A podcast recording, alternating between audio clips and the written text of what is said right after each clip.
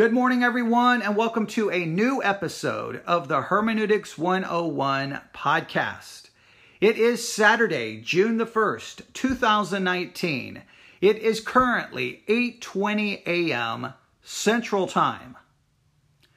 Well, within Christianity, it is very common to hear sermon after sermon, to read book after book, to read magazine article after magazine article, to read devotional after devotional, to hear radio broadcast after radio broadcast, and to hear podcast after podcast that all seem to have two goals in mind. All of these sermons, all of these books, all of these devotionals, all of these podcasts, all of these radio broadcasts, and they all seem to have two goals in mind. Now, what are these two goals? Goal number one is to try to encourage Christians to actually read and study the Bible. Now, this has been going on, it seems, for 2,000 years. Come on, Christians, pick up that Bible. You need to read it, you need to study it. Come on, Christians, you need to pick up that Bible. You need to read it and you need to study it. Now, we could ask why has there been such an effort to try to get Christians to read it and study it? Why why does it require so much effort and so much work? Well, clearly there seems to be a problem with a lot of Christians just naturally doing this. So all of these sermons, all of these books, etc., etc., etc., have been produced to try to say, "Come on, read and study." The second goal of all of these sermons and books, etc., has been to try to give Christians some basic principles in how to read and how to study the Bible. Sometimes it'll be four principles, sometimes it will be five, but they're, they're, usually pretty straightforward, very simple, and they're like, come on, this is, you need to remember these principles, and this will help you study the Bible, and this will help you read it so that you can understand it. All right. That nothing about that can be disputed. That's just a part of Christian history, and you can hear this kind of stuff all the time. But here's my question to you. When it comes to these principles and how to read and study the Bible, are these principles accurate? Are these principles helpful? Or is it possible that some of these principles that have been taught time after time after time, and sermon after sermon, book after book, devotional after devotional, podcast after pod- podcast, radio broadcast after radio broadcast, is it possible that many of these principles are actually hurtful, misleading, and actually lead to confusion? Actually hurt Christians' ability to understand the Bible. They actually cause Christians to become confused and they lead to more problems than they lead to good. Is that possible? Now, the reason I'm asking this question is just a few minutes ago, I was listening to Christian radio. And they came on with, I think it was four guidelines and how to study the Bible. I think it was four guidelines. And I was listening to these guidelines and I was like, wait, wait, wait, okay, I'm not so sure about that one. Oh, I'm definitely, I definitely know that is not correct. And so as I was listening to these guidelines, I started trying to think if I was a brand new Christian and I took these guidelines that I just heard on Christian radio, I wrote these guidelines down and I started trying to apply them to my Christian life and apply them to my Bible study and reading time. Would it help me understand the Bible more or would it lead to confusion? How would it help me in my understanding of the role of a pastor? How would it help me understand the role of a Bible teacher? Would it would it take away their view of like I would look at them as they're not really necessary. I mean, they're helpful, but I don't really need them. Um, how how would it impact me overall in my spiritual life? And how would and this is very critical. How would it impact my understanding of hermeneutics, Bibl- principles of biblical interpretation? Did the guidelines that did the guidelines that I heard this morning? What, did they actually help or would they actually hurt?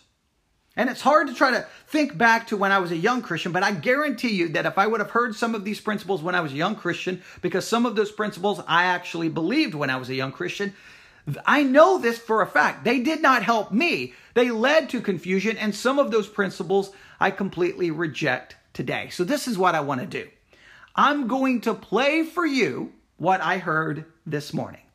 It is about four minutes and 50 seconds long. I'm going to play it for you.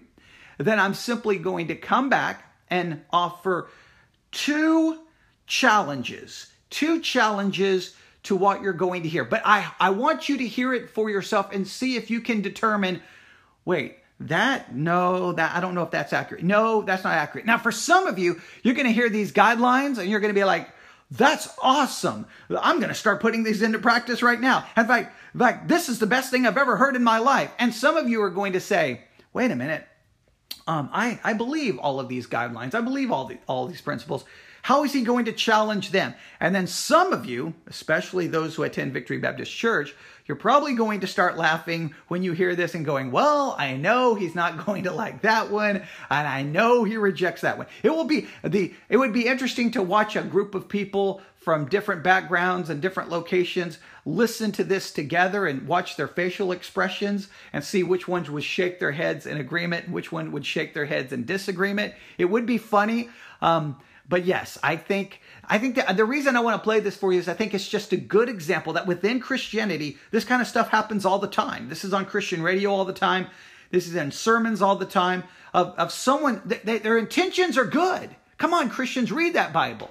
Hey, here's some principles to help you. They have good intentions, but if the principles are not sound, if you're not giving people sound hermeneutical instruction, then all you're doing is causing greater confusion and harm to the church, to the body of Christ, and to individual Christians that only lead them to mishandling God's word, twisting God's word, wrestling God's word away from what it actually says to something else.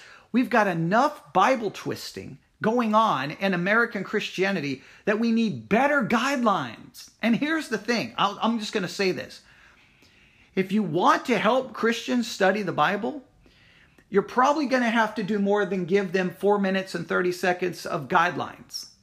They're probably going to need a little bit more. Now, I understand when you have a little devotional program on Christian radio that's only four minutes long. That's the only that, that's the time you have. But here's what I would do: maybe do five programs or four programs, and dedicate each program to that guideline or that principle then you could possibly articulate it a little bit better. But in some of the cases, in some of the ones you're about to hear, I don't care if they had two hours.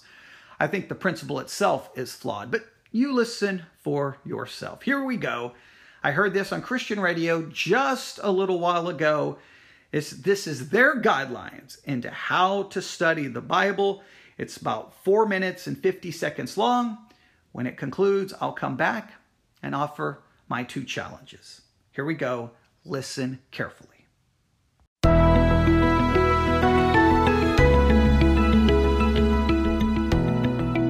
Take a break from your busy schedule and join Bonnie Sala, our guest host, for Guidelines for Living. You only have five minutes in the morning. Then you head for work, come home tired at the end of the day, and fall exhausted into bed. Your conscience nags at you a bit, and you really want to pick up your Bible and spend a few minutes reading. But can I really get anything out of this in five or ten minutes? You ask yourself as you debate even bothering. Here are five tried and true guidelines which will help you.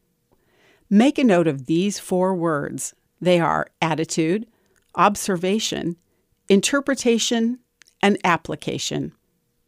Guideline number one your attitude is the key to using that time profitably.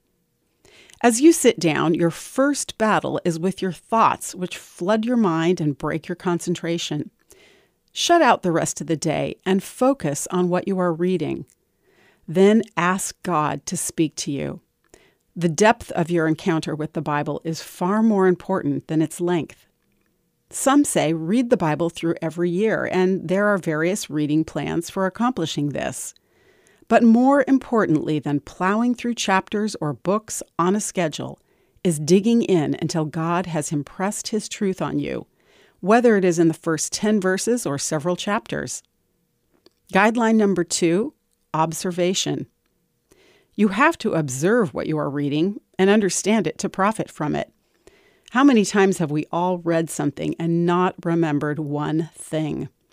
Like the seed which falls on the wayside, our frenetic schedules keep our minds spinning, choking out any meaningful understanding. How easy is it for our minds to race on to the day's agenda instead of concentrating on those moments with God's Word? If you're losing the battle of concentration, then try reading the book out loud. As you read, try to note names who wrote what and to whom, geographic locations, and historical reference. Often a short commentary, such as Wycliffe's Bible commentary, which is even free online, helps a lot. If you're a new Christian, start with the Gospel of John and go on to the book of Acts to get an overall picture. But no matter what you do, don't ignore the Old Testament, which points forward to the New Testament. Guideline number three is interpretation. What does it mean?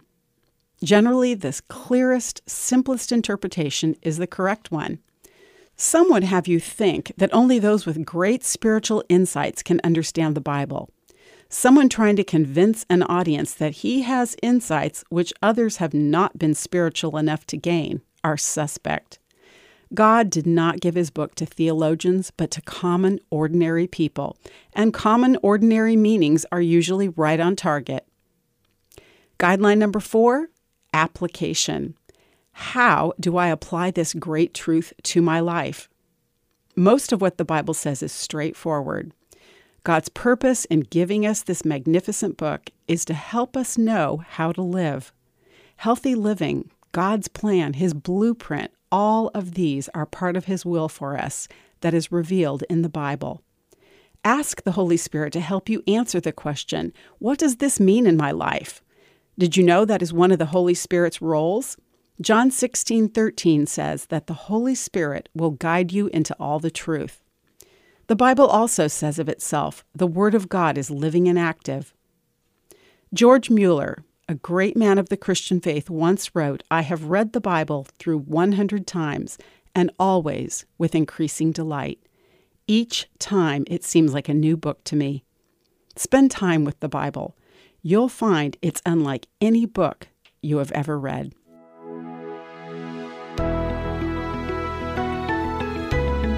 You've just heard Guidelines for Living if you would like to hear more encouraging devotionals and stories of changed lives around the world, visit guidelines.org. That's also where you can join the Guidelines team in delivering the life changing message of Jesus. Go to guidelines.org to see how you can impact the world with the hope of the gospel. Thanks for listening, and join us again next time for Guidelines for Living.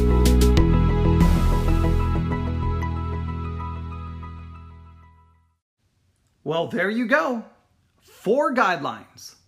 They provided you four guidelines that they want you to use every time you read and study the Bible. What did you think? Did you agree with all four guidelines, or did you hear some things within those guidelines that made you go, wait a minute, I'm not so sure about that? Did you hear some things within those guidelines that you just completely reject and you believe are false and completely wrong.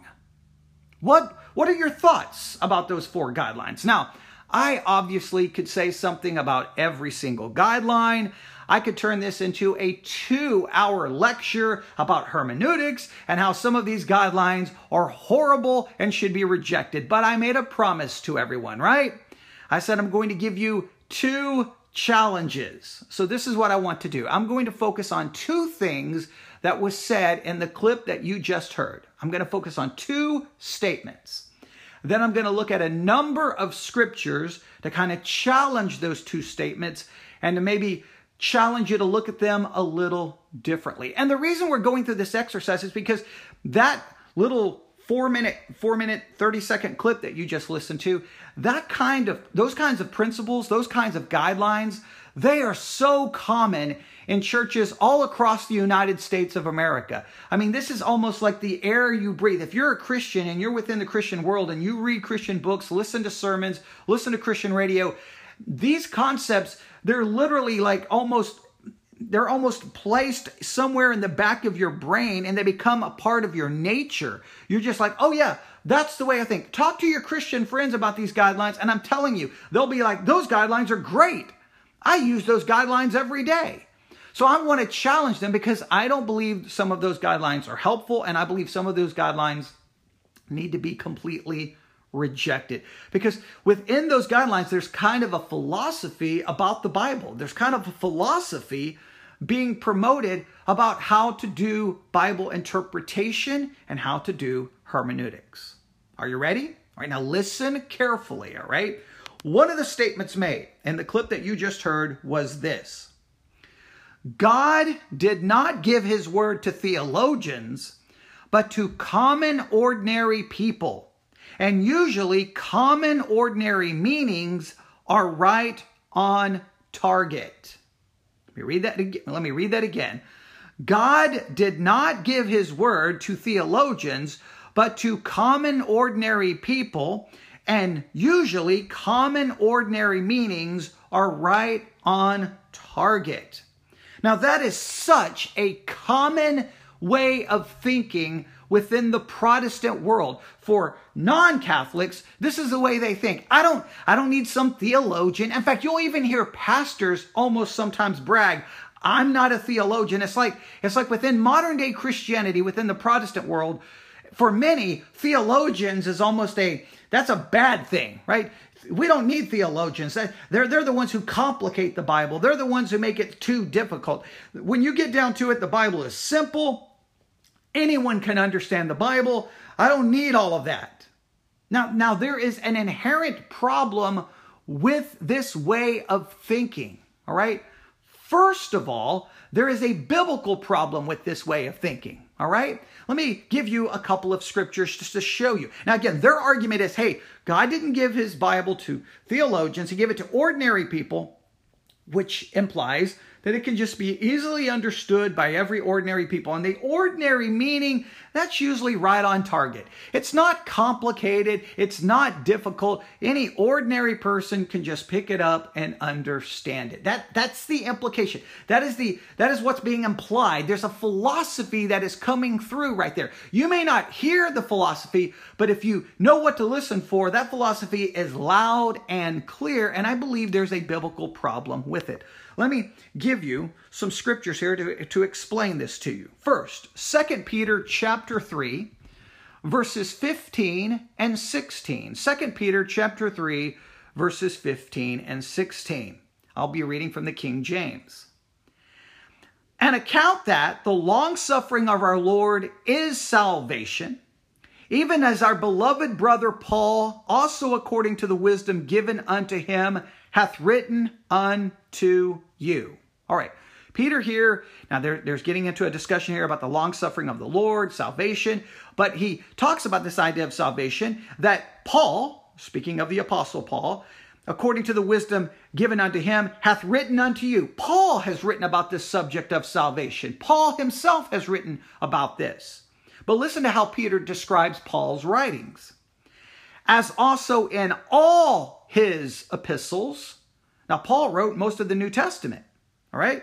So, as in all of his epistles, speaking in them of these things, and which are some things hard to be understood. Peter himself is saying some things Paul wrote were hard to be understood. And listen, which they that are unlearned and unstable rest or wrestle as they do also the other scriptures unto their own destruction. Now, that is the words of scripture. That's not the words of someone on Christian radio going, hey, God didn't give his word to theologians. He gave it to ordinary people. And guess what? The ordinary meaning is usually right on target. Peter comes along and says, hey, Paul wrote to you about salvation. And, and in all of his epistles, guess what? There's things that are hard to understand. And that the unlearned person, unlearned? Hmm, that's interesting. Unstable? No, we could take that apart. They wrestle these scriptures to their own destruction. If Peter says some things Paul wrote are hard to understand, then who am I or who is anyone on Christian radio to come along and go, hey, hey, hey, hey, the, it's just, or, the ordinary meaning is right on target. This is just for ordinary people. Peter wasn't be, wouldn't have been quote unquote an ordinary person considering he was taught by Jesus and was an apostle. All right? And I think we have to be very careful. It's not always so simple and so ordinary. And if that is true of the writings of Paul, what about the book of Isaiah? Of the many of the minor prophets, Ezekiel, parts of Daniel. I mean, we could go on and on. There's there's section after section in the Bible that you have to go, wait a minute, wait a minute. That's complicated. Wait, that's complicated. Wait, that's a little complicated. Now, of course, yes, if you just approach the Bible that, hey, it's just you know, it's so simple. You know, it's for ordinary people, it's no big deal. I will say this there are some things in the Bible that, yes, that the ordinary meaning seems to be right on target and that it's very clear and that people can understand. I do agree that there's many things in the Bible like that. However, when you start taking one ordinary thing and another ordinary thing and putting them together, trying to make sure you're being consistent, in your doctrine and your theology, you'll understand that the complications begin to arise. And just some of the writings of Paul, if you don't think that they're not complicated, then you're not reading them correctly. I, I just I don't I don't think that view is biblical. Hey, hey, you know, it's it, one. It, it well, it's not biblical because Peter himself says that things that Paul wrote that are hard to understand. I don't I don't know how how, how, I mean, do I need a better argument? I think that I think that's a good one. But there is a second biblical problem with what was said there. There is a second biblical problem, and that is found in the book of Ephesians, chapter 4, verses 11 through 16. Ephesians chapter 4, verses 11 through 16, once again coming from the King James. Speaking of Christ, he gave some apostles, some prophets, some evangelists, and some pastors, and some teachers. Christ gave to the church apostles, prophets, evangelists, pastors, and teachers. Now, all of those those offices, all of those roles are teaching uh, teaching offices at their very core. That's what they're supposed to do. The apostles taught, prophets taught, evangelists taught, pastors taught, and teachers taught. They all had a role in teaching and instructing. Now, why did he give these men to the church? For the perfecting of the saints, for the work of ministry, for the edifying of the body of Christ, till we all come in the unity of faith and of the knowledge of the Son of God, unto a perfect man, unto the measure of the stature of the fullness of Christ, that we henceforth be no more children tossed to and fro and carried about with every wind of doctrine by the sleight of men and cunning craftiness whereby they lie and wait to deceive. All right, what's my point? The point is Christ understood the church would need men to instruct them and teach them. There is a there's kind of a common attitude within a lot of the Protestant world and it goes like this. Me, myself, and my Bible is all I need. Me, myself, and my Bible. Now, they may add something like this Me, myself, the Holy Spirit and my Bible is all I need. We'll get to that in a minute. But they'll say something like, Me, myself, and the Holy Spirit and my Bible is all I need. I don't need some pastor to teach me. I don't need some theologian to teach me. I don't need some seminary professor. I can figure this out because the attitude is God gave the Bible to the ordinary person and I don't need any of that. Now, what this causes is a, a, how can you say this? I don't want to go full fledged and say disrespect, but it, it lessens the importance of pastors and teachers in the eyes of many people. They view the pastor as kind of like, okay, that's his job, but you know what? I don't have to agree with him because I can interpret this book just as just as easily as he can. Now, on one hand, we would like to say that yes, any Christian who who studies and learns principles of interpretation has the ability to interpret the Bible. I'm not saying it's they are incapable of doing so, but I will say this. In every field, in every area of expertise in our culture, we believe that a doctor who goes to medical school has greater knowledge about medicine and about health care than maybe the average person does because they have dedicated their life to studying, they went to school, they have an advanced degree. Uh, and that doesn't mean doctors are always perfect. I understand that. You would think someone who went to school and learned how to work on cars and is certified mechanic may have a greater understanding than the average person. Now, I know you can always try to find an exception here or there, but what we what we typically say is a person who's dedicated their life to a certain field of study, got the education, got the training, is probably going to know a little bit more. But in many churches, the pastor is not even really viewed as an expert on scripture. They're just kind of viewed as the as the leader or not even really as a leader, just kind of as the the uh, figurehead, right? They're just kind of the symbolic figurehead of the church. Well, we're supposed to go to church and we're supposed to have a pastor, but oh, I can disagree anytime I want and I don't have to listen to anything he has to say. There is an attitude inherent with that. And the attitude is, I don't need a pastor, I don't need a theologian, because God gave the scripture for the common person to understand. I don't need a seminary education. I mean, what's the benefit of a seminary education when God gave his word for ordinary people? Why do I need to, why do I need to listen to someone who went to seminary? Why do I need to, uh, someone who, who studied the original languages? Why do I need to talk to someone who studied systematic theology, biblical theology, historical theology. Why do I need someone who, who, who studied all of these things? I don't need all of that because God gave his word for ordinary people and ordinary people can understand it. But the scriptures are like, wait a minute, Christ gave to the church apostles, pastors, evangelists, teachers for the equipping, for the building up of the body of Christ to ensure that we're no more children tossed to and fro with every wind of doctrine doctrine. See, there's an implication here that, hey, all you need is your Bible and all you need is yourself. And now they're going to imply you also need the Holy Spirit. And with that, you've got it all figured out. This is a this is an inherent issue. Now I know just the fact that I'm even challenging this, there's going to be people who listen to this are going to lose their mind on me and say, "No, no, this is crazy." But I'm telling you, we just think about it from a logical perspective. There's got to be people who have a greater understanding in how to, how to handle the scriptures than the average person. The ordinary person probably not sitting around reading hermeneutical textbooks. They're not sitting around reading systematic theologies. Now they have the ability to do so and they have the ability to gain that knowledge and they have the ability to exercise themselves in the interpretation of the Bible and learning these things, but most Christians will not do that.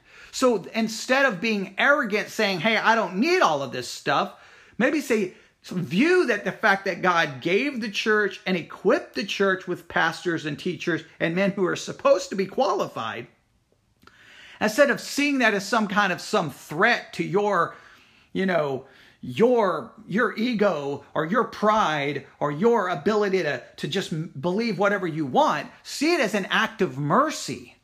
God in his mercy gave you the church and equipped it with teachers Show humility. Show respect to those leaders. Now, if those leaders prove not to be an expert in the scriptures, that's a different problem. If they prove to be mishandling the scriptures, but you've got to be careful. Accusing a leader of mishandling the scriptures simply because you disagree with them is not a fair accusation. That doesn't mean they're mishandling it. That just means they're handling it in a way that you don't agree with.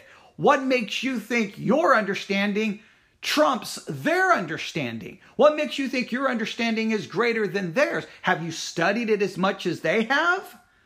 Are you an expert in it?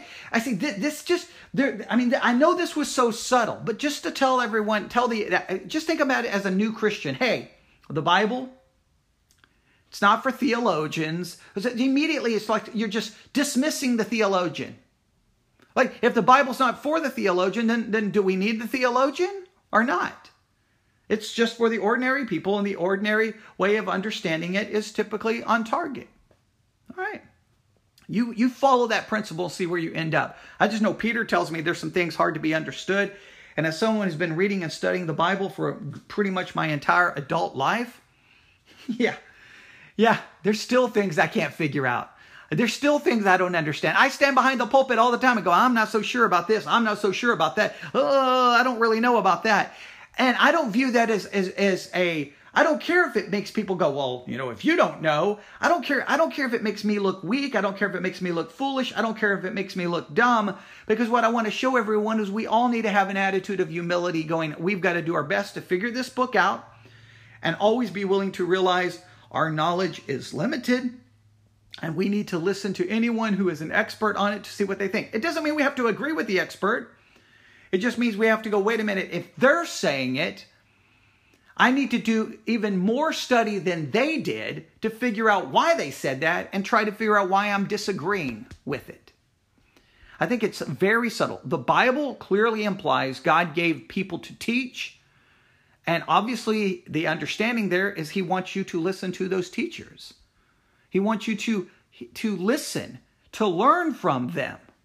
All right. Now, I'm not trying to argue for, for a magisterial um, position like within Catholicism. Catholicism basically says the only people who can give an authoritative interpretation of the Bible is the magisterium, and everyone in the church is bound by the magisterium's uh, interpretation of the text. I know Protestants reject that, but Protestants, I think, in many cases went too far to the other extreme, saying, I don't need anybody. I know more than I know more than everyone. I don't care. I don't care. I don't care. It's me, my Bible, and the Holy Spirit, and that's all I need. There, there is an inherent philosophical issue here, and hopefully, hopefully, you are hopefully you will understand that. All right. So that's problem number one. I know, I know my challenges here are getting, well, it's all the same challenge. So let me read their, their quote again. God did not give his word to theologians, but to common ordinary people, and usually common ordinary meanings are right on target. Now, again, it was a four minute and 50 second little devotional idea. If they if they expounded on that, maybe they would pull back a little bit and explain that they're not dismissing theologians, they're not dismissing, you know, Bible teachers, um, but the, the, there is an inherent philosophy there that is so common within the Protestant world. I can't help but going, wait a minute. We need to pause right there and we need to clarify that. Okay. So there, that's, that's more of something that needs clarification more than outright rejection. But I do reject the idea that the Bible is just, you know, easy to understand because that's almost implied there as well. All right. Here's the second statement made, and this is the one I have major problems with. When it comes, I think, to the application guideline, they said something like this Ask the Holy Spirit what this means for my life. Ask the Holy Spirit what it means for your life. This is so common within the Protestant world. I, I, can't even tell you how, how often this is quoted. Uh, they even made reference to the scripture, John chapter 16, verse 13. I'll read from the King James. John chapter 16, verse 13. Howbeit, when he, the Spirit of truth, is come, he will guide you into all truth, for he shall not speak of himself, but whatsoever he shall hear, that shall he speak, and he shall show you things to come. John chapter 16, verse 13. This is a common philosophy within the Protestant world. It goes something like this. Whenever I'm trying to figure out the Bible, whenever I'm trying to understand it, all I need to do is pray because the Spirit of God will lead me into all truth. Now that sounds so spiritual. It sounds so pious. But to me, listen, I'm, I'm going to make a lot of people mad. It's absolute garbage. It's heretical. It's heresy. It's misleading. It's damaging. It's damning. We must reject it. I know I use some strong words there and I and I don't I don't do not pull back. Let me explain. Here's what happens. All right. So you're a Christian, right? You're trying to study the Bible and you hear this idea. All you have to do is you ask God and the Holy Spirit will lead you into all truth. Okay, how does this work? All right. So you're sitting in your study or you're sitting somewhere at the kitchen table, sitting out on the back porch, you've got a Bible, you've got a notebook, and, and you're trying to figure some things out. And you're like, Lord, I just don't understand this. I don't understand this. Help me understand this. I don't know why, you know, why it would be so complicated because remember the Bible is just given to ordinary people and the ordinary meaning is all you need. So I don't know why you're struggling, but okay. And it's interesting that they place this in the application part. They didn't place this in the interpret, interpretation part. Uh, but so for the application, I need to ask God what it means for my life. So, but I guess in the interpretation part, I can do it on my own. I don't know. Some pastors and some teachers will place this in the interpretation part, but one of the key elements of interpretation is relying on the Holy Spirit to lead you into all truth. Wherever you place it, wherever the guideline shows up, you end up with the same problem. So let me again set up my scenario. You're in your study, you're at your kitchen table, you're in the back porch, you're studying the Bible. Okay, maybe you're in one of the minor prophets. Maybe you're, you know, maybe you're you're sitting here looking at one of the minor prophets. You know, maybe it's Hosea, maybe it's Joel, maybe it's Amos. I'm just flipping through them. Uh, Habakkuk, you know, Zephaniah, just any one of those, right? And you and you're reading that and you're like, what? I, what? What is going on? What are these? Okay, if you know the minor prophets, people in Victory Baptist Church will get the joke. Okay, um, what are these? Like, what what is going on? Oh, wait a minute, Lord, I don't understand this. I need your spirit. Holy Spirit, lead me into all truth. Now, how does this work? Does all of a sudden God speak to you audibly and say, whatever your name is, Susan, you know, Joe, Kevin, Robert, whatever the name is, here is the interpretation of the text. And you're like, okay, okay, wait, wait, let me grab my, let me grab my notepad. Let me grab, okay, give me the interpretation. Does God speak to you audibly, the interpretation? Obviously not. So this is what you're left with. It's whatever thought comes into your mind or whatever feeling you get. You get a feeling. A thought pops into your mind and voila, that's the interpretation. Now listen to what happens. The minute you say that you couldn't understand it, you prayed and God gave you the interpretation, now your interpretation by default becomes authoritative. Because your interpretation comes directly from the Holy Spirit. So it's, it's going to trump any pastor. It's going to trump any Bible teacher. It's going to trump any theologian because God gave you the interpretation directly. No, so that's, it's over. It's over.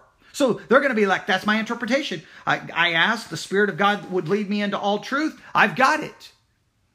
But it's it's some internal feeling, it's some internal thought. How do you know that internal feeling and that internal thought was God and not just your own mind or your own feelings? How do you distinguish the two?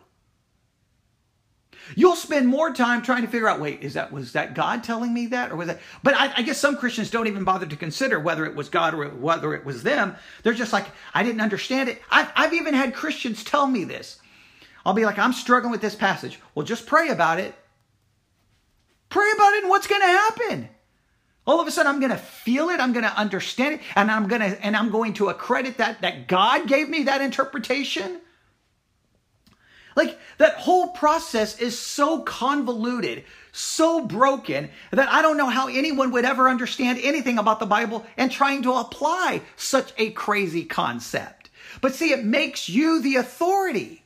See, this destroys church leadership. This destroys and this destroys everything because it's just like I've got the Holy Spirit and I, I figured out the text.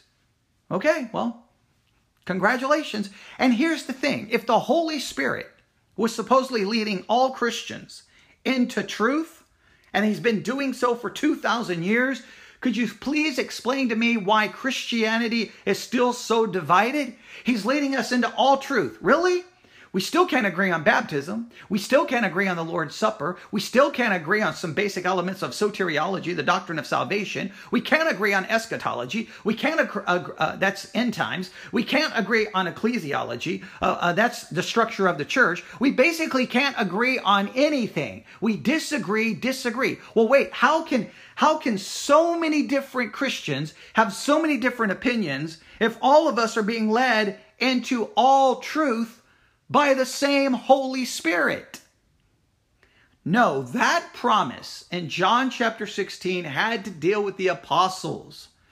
He was going to lead them into all truth because they were ultimately going to be responsible, many of them, for writing the New Testament, being a major foundation to the early church. He was going to show them things to come.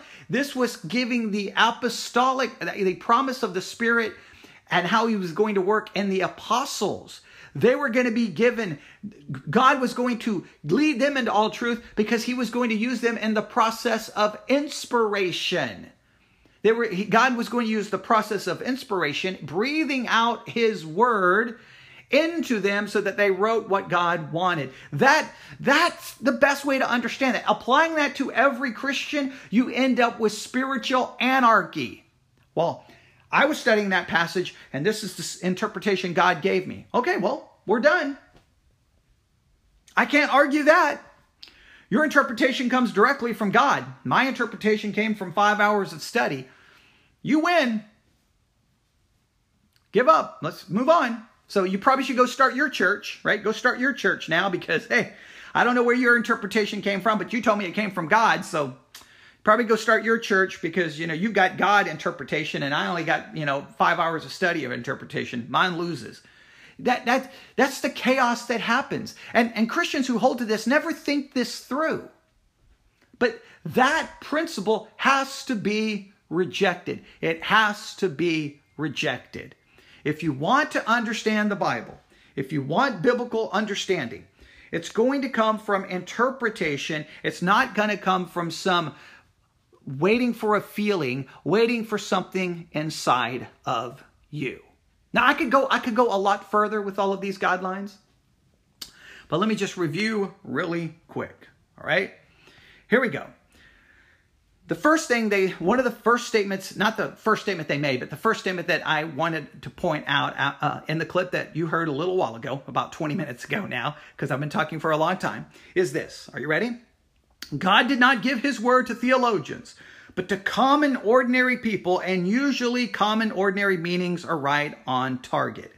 Again, there's a, a philosophy here. This one needs to be clarified more than anything. Um, I do reject kind of the dismissing of the theologian, and I do outright dismiss that the ordinary meaning is always the right way because 2 Peter chapter 3 verses 15 through 16 Peter writing, and I'll just read part of it, speaking of Paul and all of his epistles, speaking in them those things which are some things hard to be understood. Peter acknowledges some things Paul wrote were hard to be understood. I will argue that a good portion of the Bible, there are things hard to be understood, and it requires some work, it requires time, it requires effort, it requires study, it requires uh, principles of interpretation. It's, it's not that simple. All right. Another uh, issue that I have with that is Ephesians 4. Obviously, if the scriptures are just given to ordinary people and ordinary people could just understand it, then why did he give pastors, teachers, and evangelists? Why did he equip the church with spiritual leaders to teach the scriptures? Well, I think he, he wanted dedicated people studying the Bible so they could present the teachings to the people right? I, I, think that's the way. I'm not saying the ordinary people can't study it and the ordinary people can't understand large portions of it, but there still has to be some reason that their qualified men are to be placed in positions of, of teaching leadership so that they teach the people because they're an area there, there has to be experts in the study of the text all right and then the second thing they said um, ask the holy spirit what this means for my life they quote John chapter 16, verse 13, with the implication is hey, you ask God what it means. You ask the Holy Spirit what it means, and magically He will tell you what it means. Now, they placed it in the role of application. Lord, what does this mean for my life? Well, here's, here's the issue. I've heard people say that they've done that, right? I've heard people be reading in Jeremiah, you know, those famous passages. I know the plans I have for your life, uh, the, the, the plans to bless you, right? Those, that, those passages in Jeremiah, which have nothing to do with you, have nothing to do with me. They had everything to do with the people who were coming out of Babylonian captivity. This was a promise God made to them. I've heard Christians say, I was, you know, I, I didn't know how it applies to my life. And then I was praying, and God was telling me that He has a plan for my life as far as my work to bless me. And I'm like, no, no, no, no, He doesn't. He doesn't. That's not, that's not what that passage is about. I, I've told the story a countless number of times. Worked with a woman. She could not get pregnant. She was greatly discouraged by this. She came to work one day and she's like, God spoke to me this morning. It was so beautiful having my morning devotional, and I, I read where God promised Abraham and Sarah a baby. And I'm like, yeah? Well, I'm claiming that promise for me. God's, God's told me that promise is for me. No, God didn't tell you that promise is for you because that promise has nothing to do with you because your name is not Abraham or Sarah. That's not for you. But yet, but some of these guidelines, that's what it leads to. Hey, how does this apply to my life, Lord? Just tell me. Tell me how it applies to my life. No, here's the thing. Use common biblical methods of interpretation, common biblical methods of application, and figure out how it applies to your life or if it even does apply to your life. It may be there to instruct you in the lives of these people and what they did and what happened. It may not be giving, handing you some promise that you can claim for yourself. All right, it's just I just wanted to look at this this morning. As soon as I heard it, I knew I had to record. I hope this will be beneficial. I know I know everything I'm it's just sad. It's just sad that everything I'm saying is considered controversial in 2019. It's sad that I even feel like I, that there's a part of me that's like I don't even want to post this. It's going to cause so much drama. Why should it cause drama? Everything I'm saying is sound biblical historical Christianity. Right? No, you need people to teach you right? There's godly men who are placed in positions of leadership that are supposed to be thoroughly equipped to handle the scriptures and to teach the scriptures. They should be trained and know how to handle it and know how to teach it. Right? Doesn't mean you can't study the Bible, doesn't mean you can't interpret the Bible. It just means you need to sometimes be humble to those who are placed in a position that they hopefully have greater training and greater understanding, and you can learn from them and see them as a blessing, not see them as somehow killing your freedom. And secondly, uh, we need to understand that the scriptures themselves say that there's things hard to be understood. I'm not going to go through all the points again. It's just, it's just, I guess my frustration is I feel like I have to explain myself 500 different ways and 500 different ways because there's going to be people like, I know, no, I can't help the fact that you've been taught and, clearly wrong um, about many of these issues these, these kinds of guidelines and these kinds of philosophies that came through in these guidelines dominates American Christianity.